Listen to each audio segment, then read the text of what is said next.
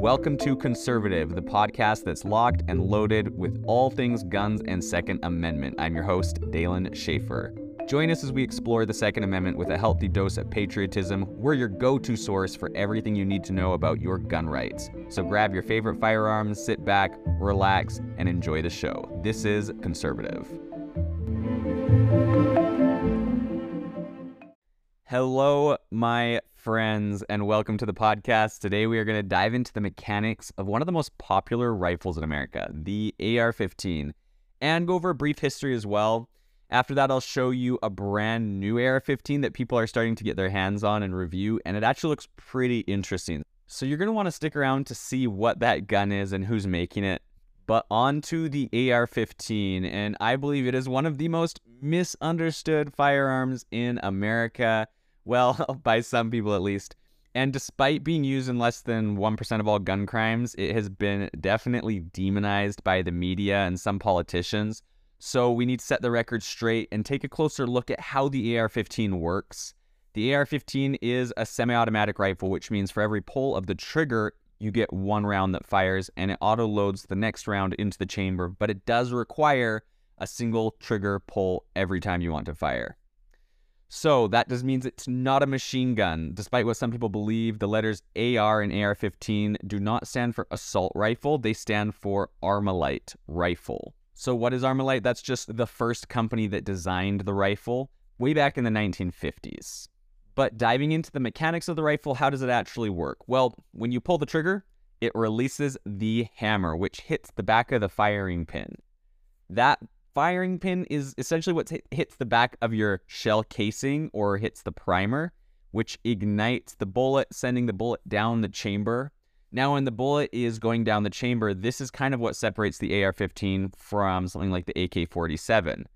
That gas is redirected back through a little tube as the bullet leaves the barrel, which pushes the bolt all the way back into the gun, pushing it a spring then pushes it back forward, loading in the next round. So that's sort of how the mechanics of the AR 15 work. And it's kind of based off of gas traveling back rather than a piston in something like the AK 47.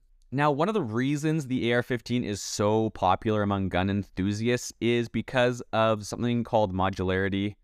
The AR 15 has a very modular design. Essentially, it allows for customizations with different components, different foregrips, which allows shooters to customize it to look different, but also to perform different depending on their needs and their preferences. So essentially, everybody can run the AR 15 in a way that fits their body, their arms, their shoulder, their hands, the way that they shoot. And so it is a very versatile weapon.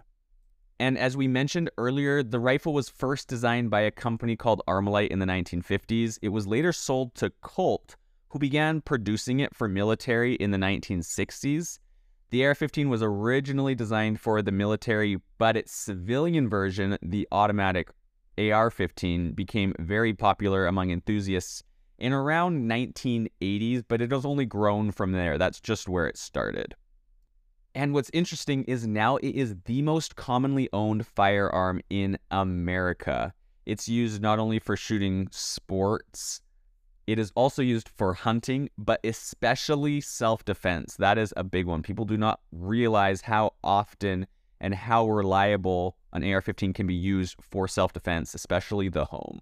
So, if you remembered at the beginning, I talked about a new gun that people are raving about, a new AR 15, and that is an AR 15 made by Palmetto State Armory. My first AR 15 was actually a Palmetto State Armory build, but this one's a little bit different. It is a fully built gun and Palmetto State Armory made it to basically give you all the features that you get in a high end gun or in a gun where you would do all the upgrades, but they give it to you at under $1,000. Now, this is interesting because, like we mentioned, AR 15s are very modular. So when people get them, a lot of times you do upgrades, but that means, let's say you upgrade the trigger, you're going to be getting rid of the old one. Or let's say you replace the muzzle device, you're going to be getting the, rid of the old one, and therefore you've essentially purchased two muzzle devices and you're only using one. So, what PSA did, or Palmetto State Armory, is they en- essentially introduced those features into the gun originally, so you don't need to upgrade them. So it's a very interesting idea that you can get those features without having to fiddle around and put those parts on yourself, but you can still essentially get that premium performance. Now, the one downside, in my opinion, is you don't learn to build the gun. And that's one thing I think everybody should do is build a gun at least once, especially an AR-15. It's the easiest thing to build. Uh, they're essentially like Legos for grown-ups, but it is a ton of fun. But then you know how your gun runs. If something breaks, you're going to be able to fix it. Whereas if you just buy a gun out of the box, it can be pretty tempting just to shoot it and assume that everything inside of it is a mystery, when in reality, AR 15s are meant to be tinkered with.